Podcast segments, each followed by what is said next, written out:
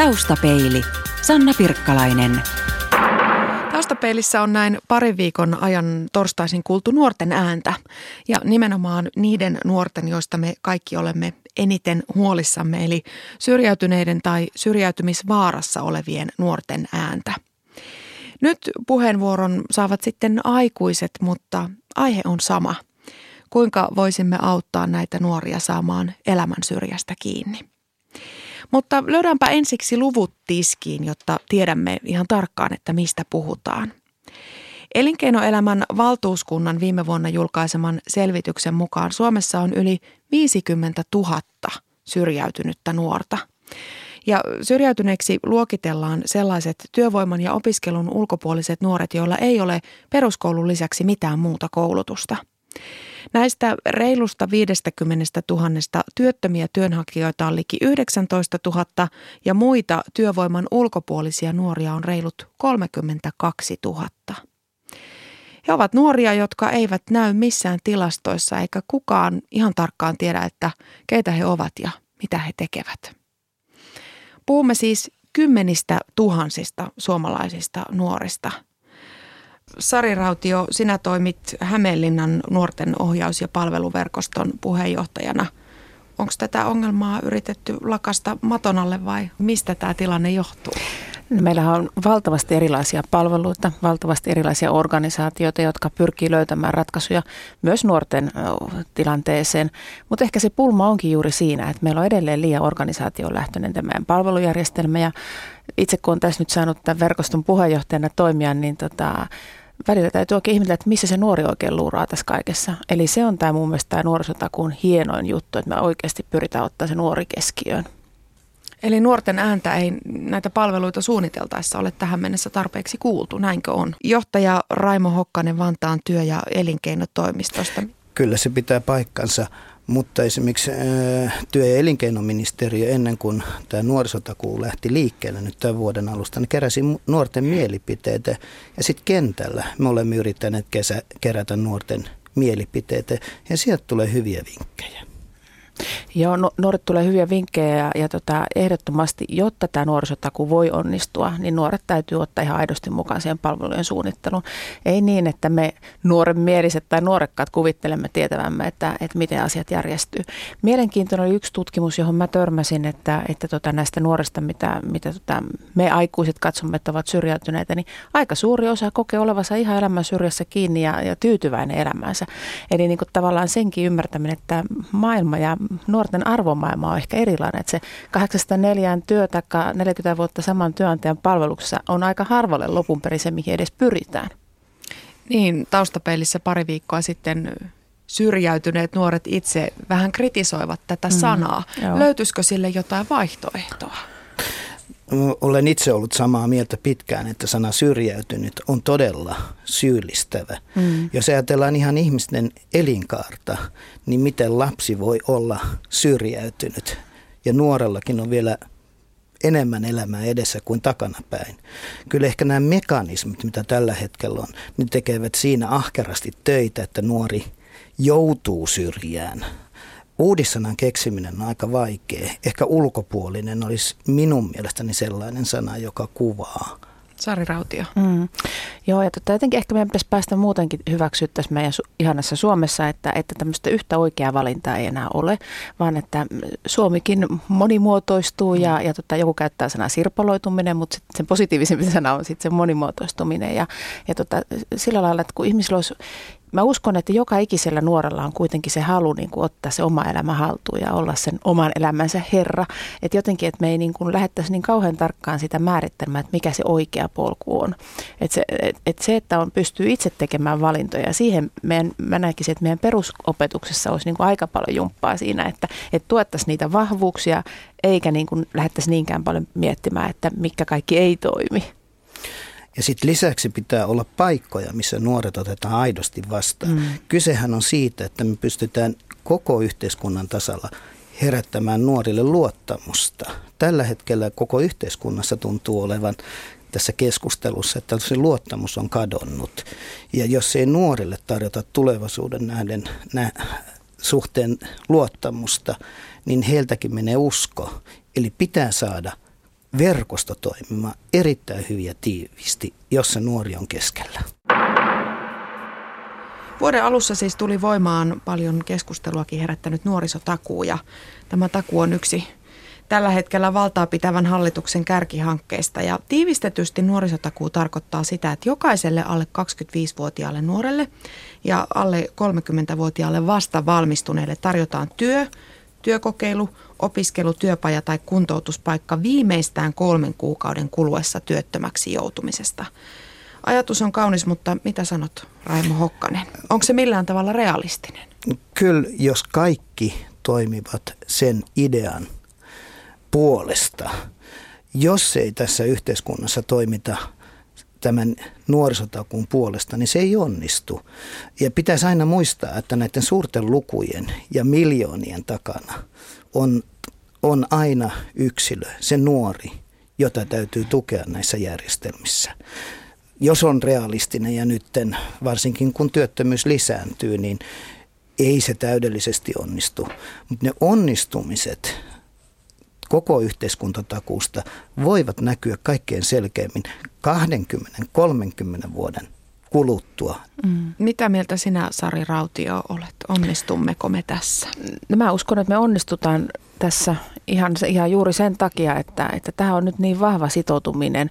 Ja sitten kun tässä on tämä pakko, se pakko on joskus pahuksen hyvä, koska me ihmiset ei muuteta toimintamme hirveän helposti, mutta että se, että kun tämä väistämättä johtaa siihen, että kukaan, yksikään kunta ei pysty tätä hoitamaan yksin, vaan täytyy etsiä niitä kumppaneita. Ja meillähän on, niin kuin todettiin jo aiemmin, meillä on valtavasti eri tahoja, jotka tekee varmasti kaikki sitä omasta orientaatiosta ja hyvää duunia niin kuin nuorten näkökulmasta. Mutta kun tämä pakottaa nyt siihen, että meidän täytyy katsoa sitä kokonaisuutta.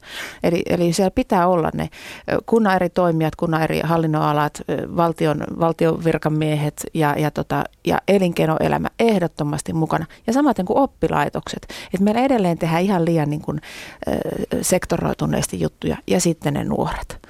Et, et rakennetaan, et se miten, mihin me pyritään tässä nyt kanssa Hämeenlinnassa ja varmasti joka kaupungissa mietitään nyt tällä hetkellä sitä, että et miten me saadaan niitä välejä vähemmäksi ja enemmän sitä aitoa yhdessä tekemistä. Mä uskon tähän kyllä. Hmm.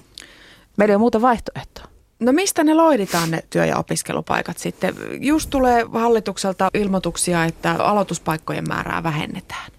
No nimenomaan tässä se pointti onkin ne työpaikat, nehän on työnantajilla ja tietysti mm, yrityksillä pääasiassa. Ja ne oppilaspaikat on kunnilla ja äh, niitä nyt yritetään kuitenkin tässä nuorisotakuussa antaa. Esimerkiksi ne nuoret, jotka on alle 30, joilta puuttuu ammatillinen koulutus, niitä on noin 110 000. Niihin, heille kohdistetaan nyt oppilaspaikkoja.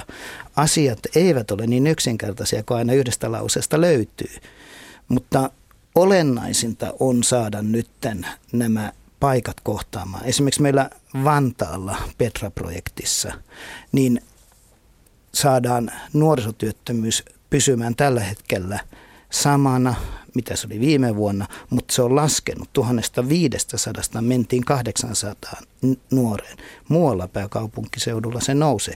Eli kyllä nämä järjestelmätkin saadaan toimimaan, mm. jos halutaan mm. ja pidetään nuori keskiössä. Mm. Niin tottahan on se, että meillä on samaan aikaan tota, työttömyyttä ja työvoimapulaa.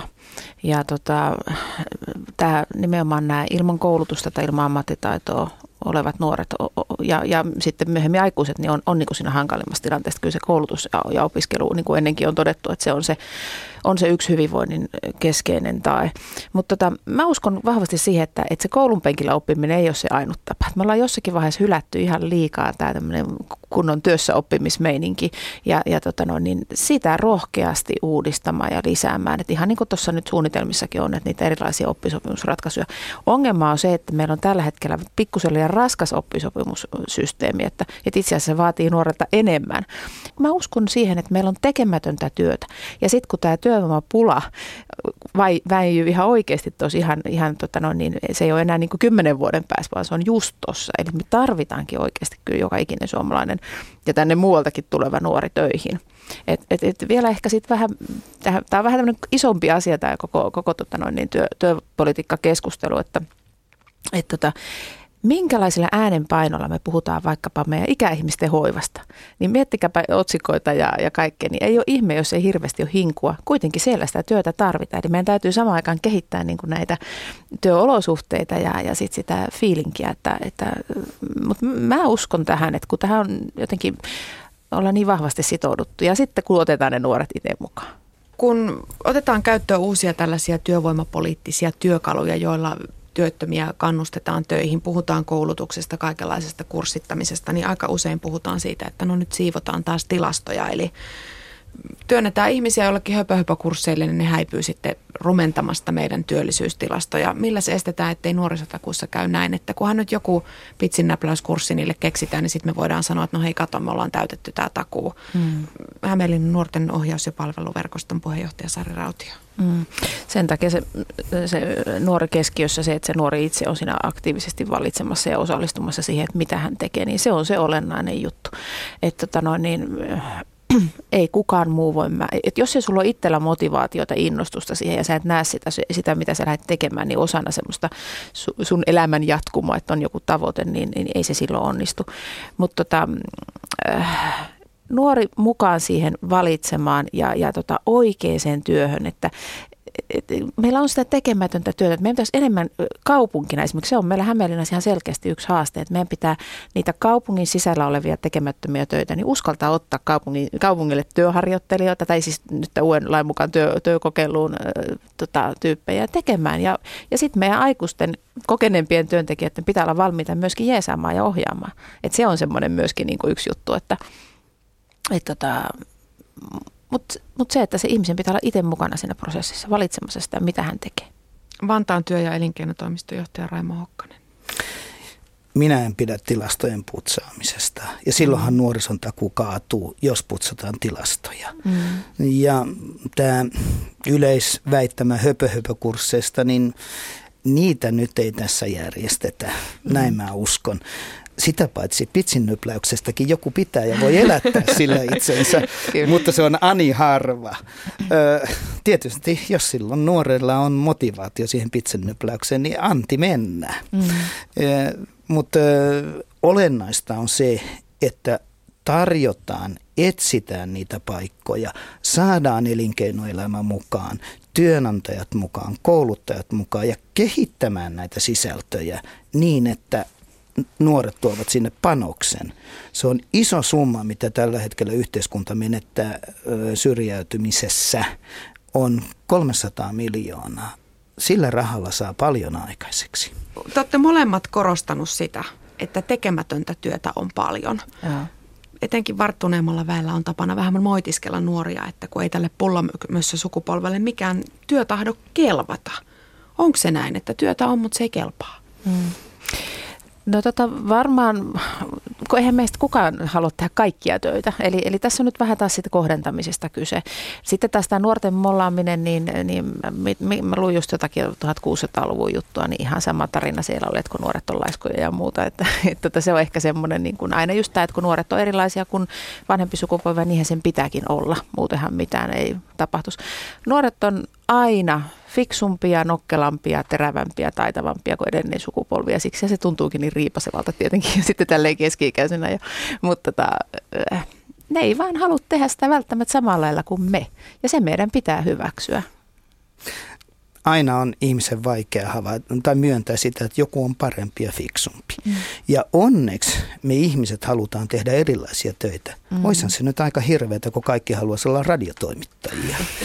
ei, ei siitä tulisi mitään. Mm. Vaan juuri tämä, että jokainen löytää sen paikkansa yhteiskunnasta ja sieltä työelämästä. Ylipäänsä elämästään niin on olennaista. Ja Kyllä, nuoret siinä tekevät. On se selvää, että ja olla realisti myös siinä asiassa, että kyllä nuoret joskus heittää pyyhkeen kehään. Mutta niinhän aikuisetkin tekee. Taustapeili. Yle. Radio Suomi.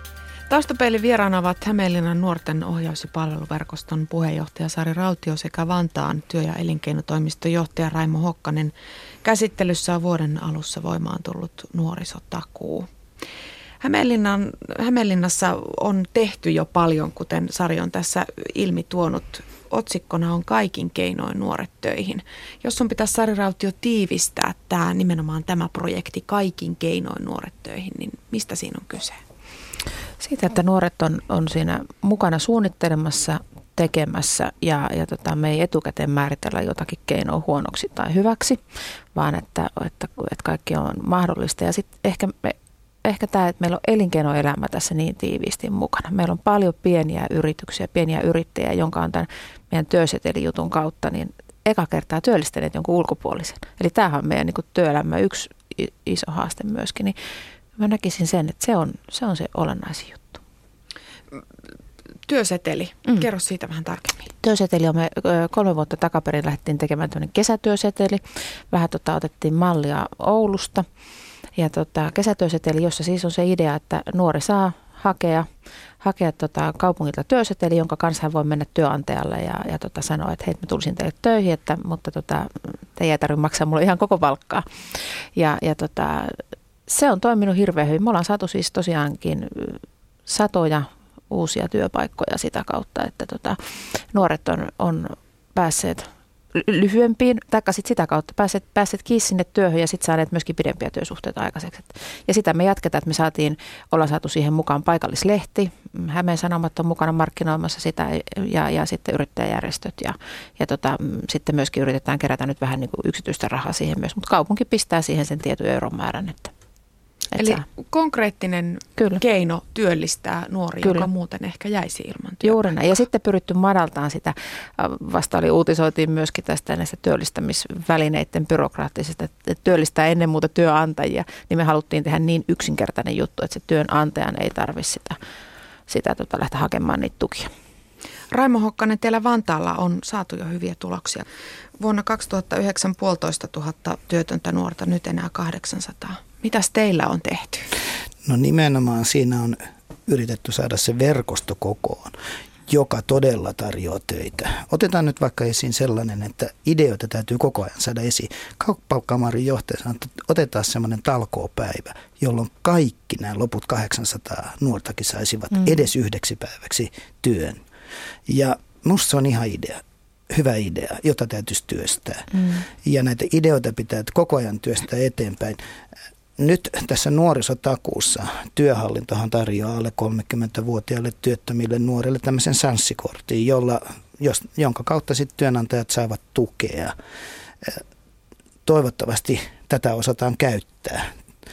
Tuo mm. Hämeenlinnan idea, ehkä siinä Vanta, tai Hämeenlinnan kaupunki niin tarjoaa vielä ekstra rahaa. Joissakin kaupungeissa on näin, että, ja kunnissa, että vielä työnantaja saa siinä ekstra rahaa. Mutta näitä asioita ei ratkaista pelkästään rahalla, vaan siinä, että tässä todella niin kuin muuttuu tapa toimia koko mm. yhteiskunnassa ja nähdään, mikä on tärkeää. Onneksi presidentti, onneksi eduskunta, hallitus ja jo on työnantaja liikkeellä, jotka tämän tajuavat. Ja musta tuntuu, että vielä täytyy houkutella myös nuoria tajuamaan, että tämä on hyvä asia. Mm. Me voidaan tästä rahastakin puhua vielä pikkasen tarkemmin. Tässä vaiheessa kysyn, kun niin monesti te molemmat olette korostaneet sitä, että nuoret, nuoret pitää saada mukaan ja, ja kaikkien palveluiden suunnittelu pitäisi lähteä siitä nuoresta itsestään. Pitää hyväksyä erilaiset polut. Mm-hmm. Ei ole yhtä ja oikeaa tapaa tehdä. On kuitenkin iso joukko sellaisia nuoria, jotka ei ainakaan vielä ole kiinnostunut. Ei minua kiinnosta, antaa olla. Mm-hmm. Millä tavalla – juuri tämä passiivinen aines, jos näin voidaan sanoa, saadaan mukaan? Kumpi tässä toimii paremmin, keppi vai porkkana? Niin ehkä siinä tarvitaan vähän molempia, että tota, mm, mä en tiedä, sanotaan, että ilmasta rahaa ei pidä olla. Eli, eli tota, mä jotenkin ajattelisin, että, että tota, voisi olla semmoisiakin, että olisi mahdollisuuksia niin kuin mennä jonnekin tekemään jotakin vähän, vaikka tämmöisiä niin kuin kevennettyjä työpajaversioita tai, tai muita mä uskon kyllä edelleenkin, että kun mennään sinne tota, yksittäisen nuoren tasolle ja jutellaan, että hei, mistä sä oot kiinnostunut, mitä sä haluat sun elämältäsi, niin kyllä sieltä löytyy. Että tota, ongelmana on se, että heti kun me ruvetaan käsittelemään nuoria, 100 000 nuorta, 10 000 nuorta, nämä 100 nuorta, niin silloin me, ne muuttuu massaksi. Ja, ja silloin me ei enää niin kuin päästä siihen iholle kiinni, että, että tota, ei, ei ole yhtä ongelma, niin kuin ratkaisua, jolla me saadaan kaikki ö, nuoret töihin, mutta on olemassa 100 000 ratkaisua, jolla me saadaan 100 000 nuorta töihin. Eli se on se juttu.